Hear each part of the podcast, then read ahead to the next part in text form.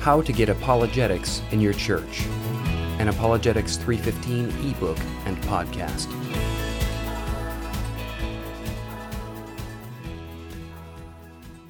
Why Apologetics is Important to Your Church by Paul D. Adams. Introduction James W. Sire wrote a book titled Chris Chrisman Goes to College, InterVarsity Press, 1993. In it, he showed how the fictitious character, Chris Chrisman, grows up in an evangelical home with evangelical parents, going to evangelical private school, and attending evangelical church. When Chris goes off to secular college, it isn't long before his Buddhist roommate and atheist professors challenge his faith. Not being taught to think deeply or critically about Christianity, Chris's commitment was in jeopardy, and those he encountered saw little reason to embrace his faith. Sure, he had a good idea what the Bible said and what his family, friends, and church believed, but he was not ready for the objections raised by alternative worldviews. Sadly, this could be the story of most in today's evangelical churches. Two essential tasks, one missing ingredient. All Christian churches are committed to two indispensable tasks taught from the Bible one, evangelism, and two, discipleship. How these are defined and the degree of emphasis on each varies, but one thing is clear. Every church calling Jesus Lord and Savior agrees we must effectively communicate the gospel message.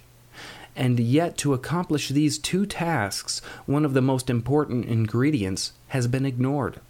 Like a pinch of salt in a recipe, our mindset is that we can either take it or leave it. Sure, we can occasionally include it, but typically we think of it as an add on or an accessory not essential to the recipe. That missing ingredient is the discipline of apologetics. This essay will show why apologetics is critically important for an effective ministry in evangelism. A subsequent essay will argue why apologetics is essential for discipleship. This is not a call to implement an eight week program in your church only to move on to something else.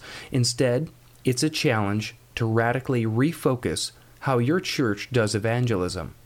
Rather than viewing apologetics as an intellectual exercise only for the highly educated who can afford to accessorize their faith with debates, studies in world religions, and lots of hard reading, it's a call to integrate apologetics into your overall philosophy of ministry so you can effectively prepare God's people to engage God's world with God's message for God's glory. The role of apologetics in evangelism. If St. Thomas Aquinas' claim rings true, that philosophy is the handmaiden of theology, then we could say that apologetics is the handmaiden to evangelism. In the same way that theology is grounded in a philosophical framework, so too is the gospel message supported by a solid apologetic ministry. It was only a few decades ago that believers could present the gospel and assume their non believing neighbor or friend shared a basic Christian worldview, such as belief in God, a commitment to truth, or some notion of sin. Today, however, with the advance of atheism, especially the new atheism, moral and intellectual relativism, secularism, consumerism, meism, and so forth, a Christian worldview is foreign to most. When it comes to religion, we may be speaking the same language in our culture, but we are using radically different dictionaries. Answers to questions about moral values, the nature of truth, the meaning and value of human life, or the existence and character of God are not shared with our non believing neighbors, co workers, friends, or even family members. As Bill Craig says in his recent book, On Guard, the gospel is never heard in isolation. It is always heard against the backdrop of the culture in which you've been born and raised. We can no longer simply proclaim the gospel without first understanding the beliefs and values that shape our audience. Before the gospel can be heard, we must be prepared to respond to objections, answer questions, and value honest doubts about the Christian faith. Apologetics is God's means of bridging this great divide between our culture and the gospel message. Peter's mandate undoubtedly applies to every believer. Always be prepared to give an answer to everyone who asks to give you the reason for the hope that you have. 1 Peter 3:15. Yet most churches fail to realize If 1 Peter 3:15 applies to every believer, then it equally applies to every church, since every church by definition is made up of believers. In today's cultural climate, failing to integrate apologetics in church ministry makes all our evangelistic efforts anemic at best. Is there an intentional, consistent practice to think and speak apologetically in your church? If believers cannot give non believers reliable answers about Christianity, then where will they turn? I would venture to say that most non believers don't talk about religion with believers, not because emotions become intense, but because irrational responses or dismissive attitudes are given by believers. Put differently, if believers offered rational, loving, and thoughtful responses when engaged, then Religion and politics would cease to be the forbidden fruit of discussions, and it may develop an ethos where politics can be discussed with civility. Finding or using common ground. We must demonstrate to non believers that we have common ground and use this common ground to advance discussions. For instance, while we've not arrived at the same answers, we share the same questions. Is there a God? If so, how might He communicate with us? Does God require anything from us? What's all this fuss about life after death? Why can't all religions be right and so no one is excluded? Does my life really have ultimate value? How can I know my beliefs about religion are true and not just subjective opinions? Although most believers no longer ask these questions, and tragically some never have, they shout from the rooftops demanding a reply from every human soul. Apologetics is the gateway to finding meaningful, rational answers.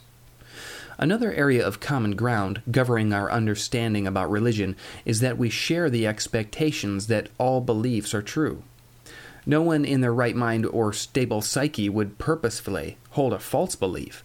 Whether or not our beliefs are in fact true, we think they're true, otherwise, we would not hold them. If I held a belief that was false, I would want to know it. The non believer may not be willing to admit this, but they intuitively embrace the idea that their beliefs are true. This shared expectation is important capital we must cash in when encountering non believers. Christians must be viewed as knowledgeable, rational, and a reliable source for answers to life's most vexing questions. The only way for this to occur is if we are honest with ourselves and admit we too have many of the same questions and expect our answers are true. By thinking and speaking apologetically with non believers, we show that we take seriously three things honest questions, real doubts, and opposing beliefs. Valuing honest questions. Every human, regardless of belief, is made in God's image. In part, this means we are all wired to think deeply and richly about the most important questions of life. I cannot think of a more effective tool to open doors or move discussions forward than genuinely showing that you care about what others think. People want to be heard and understood. People need to be heard and understood. Conversely, if Christians wince at a caustic attitude behind a question or dismiss it altogether as nonsense, any opportunity to present the gospel is at least diminished, if not altogether lost. By listening to honest questions and engaging thoughtful comments, we not only love our neighbors as ourselves, but are sure to see minds open to the truth claims of Christianity. In effect, we're saying, I care about what you think and though I may not have all the answers, your question is important to me too. By valuing honest questions, theirs and ours, we connect with the basic aspect of the human soul made in God's image that seeks understanding. Valuing real doubts. Skepticism is an intellectual pandemic these days, and doubt is the sweeping disease that infects our culture. People are crippled by any notion of certainty in beliefs, and consequently reduce all claims of religious truth to mere opinion. And yet, doubt can equally be used as a vaccine against skepticism. What I have found is that letting others know it's okay to doubt and to question beliefs shows that I'm willing to be corrected where wrong, or challenged to further certainty where right. When opponents see that Christians are serious about truth, because we're willing to have our beliefs challenged, then non believers are more likely to return the favor. Doubt can actually be a good thing and is not necessarily opposed to belief or to faith. Let me illustrate. Many years ago, one couple in our neighborhood came regularly to home Bible study. They asked a lot of questions that suggested they were likely not believers.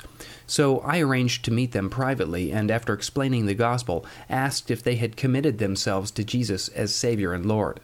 Rather than answering, they simply asked more questions like, Why doesn't God let everyone into heaven, even the atheist who lives a good life? If God is so good, how could he let a young child suffer an untimely death? They finally admitted that there is so much doubt and so little certainty in religion, so I asked if on their wedding day they had a 100% certainty that their marriage was going to work out, or if they had some doubt about it. Of course, they answered there was a measure of doubt.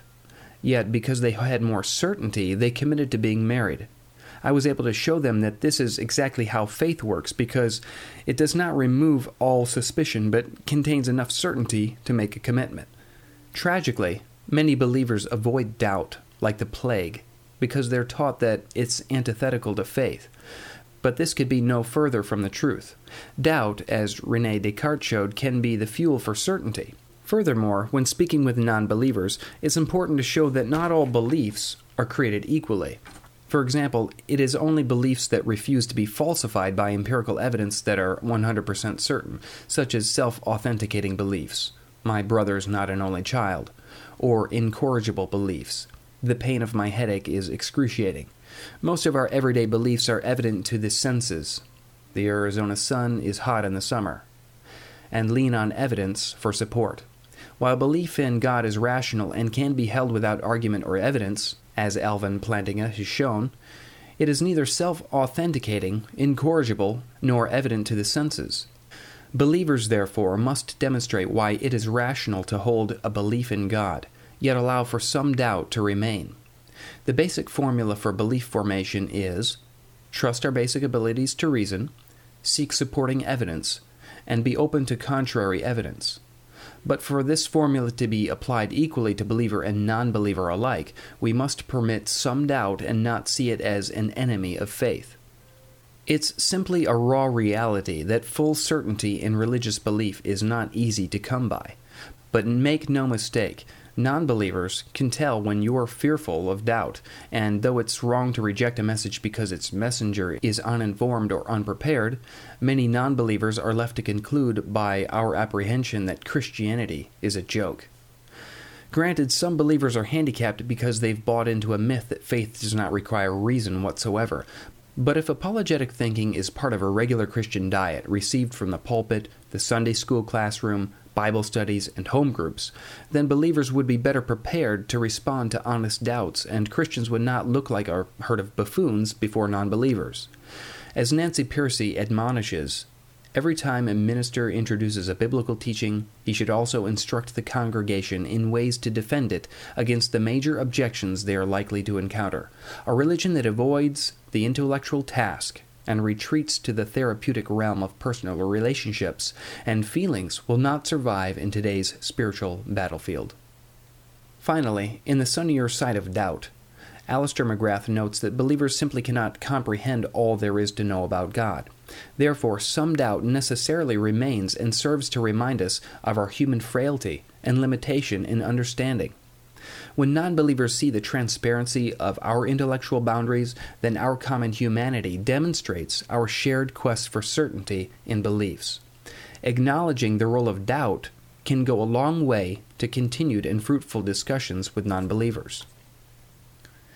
Valuing opposing beliefs. This is the hardest. It's exceedingly more convenient psychologically and safe intellectually to remain on the sidelines than to engage opposition. But engage we must, and the first rule of engagement is to grant, for the sake of argument only, the truth of an alternative belief. Although most believers find this anathema, it is quintessential to earning the right to be heard. If non believers' opposing beliefs are not valued, then discussions will abruptly end. It's impossible to honestly evaluate alternative beliefs if we've already made up our minds that they're false. Therefore, we must value opposing religious belief systems by investigating them. In doing so, we show non believers we take seriously the notion of truth in religion. Moreover, we've nothing to lose and everything to gain by assessing opposing beliefs, since it is the nature of a true belief that, if questioned, it can withstand scrutiny and still remain true. Demonstrating that we value opposing beliefs, however, takes an explicit intellectual humility. Christians must be willing to be shown that we're wrong, even if we're convinced our beliefs are true. Once again, make no mistake, non believers know if we're feigning humility, since the hypocrisy radar is always on high alert. Sincerely portraying intellectual humility says, If what I believe is wrong, I would want to know it. By displaying intellectual humility, non believers feel safe to let down their guard and become malleable to consider the truth claims of Christianity. Once, when teaching a midweek class in my church, I compared Christianity to opposing religious worldviews. Each week I began by asking, What might Christians have in common with? filling in the opposing religious worldview. When introducing naturalism, the belief that only nature and the material universe exists, this introductory question was posed, and without reservation, everyone said Christians have nothing in common with naturalism. I asked, Are you sure? Nothing whatsoever? In concert, they responded, No, nothing. They don't believe in God. I argued that we do in fact have something in common and we're standing on it. It's the material universe. I argued we should start with that and ask some important questions, such as How did the universe come to be in existence? Has it always been here? Why does it have the features it has? The Christian worldview may indeed contain all religious truth, but it does not follow that other worldviews possess none. The class got my point, which was not only to find common ground with an opposing belief, but affirm it by asking probing questions about it. Now that you know these things, Jesus said blessing is found in the doing, not in the knowing alone. John 13:17. Knowing apologetics is necessary for effectively sharing the gospel message is important, as I have illustrated here, but it is not sufficient. We must move beyond knowing and move toward doing apologetics in Christian ministry in order to show non believers that we value honest questions, real doubts, and opposing beliefs. Failing to integrate apologetic thinking and speaking in your ministry is like trying to study physics without math. Let's not produce carbon copies of Chris Chrisman. Instead, Let's build warriors for the gospel message to carry forth the truth claims of Christianity in ways that are engaging, convicting, and convincing.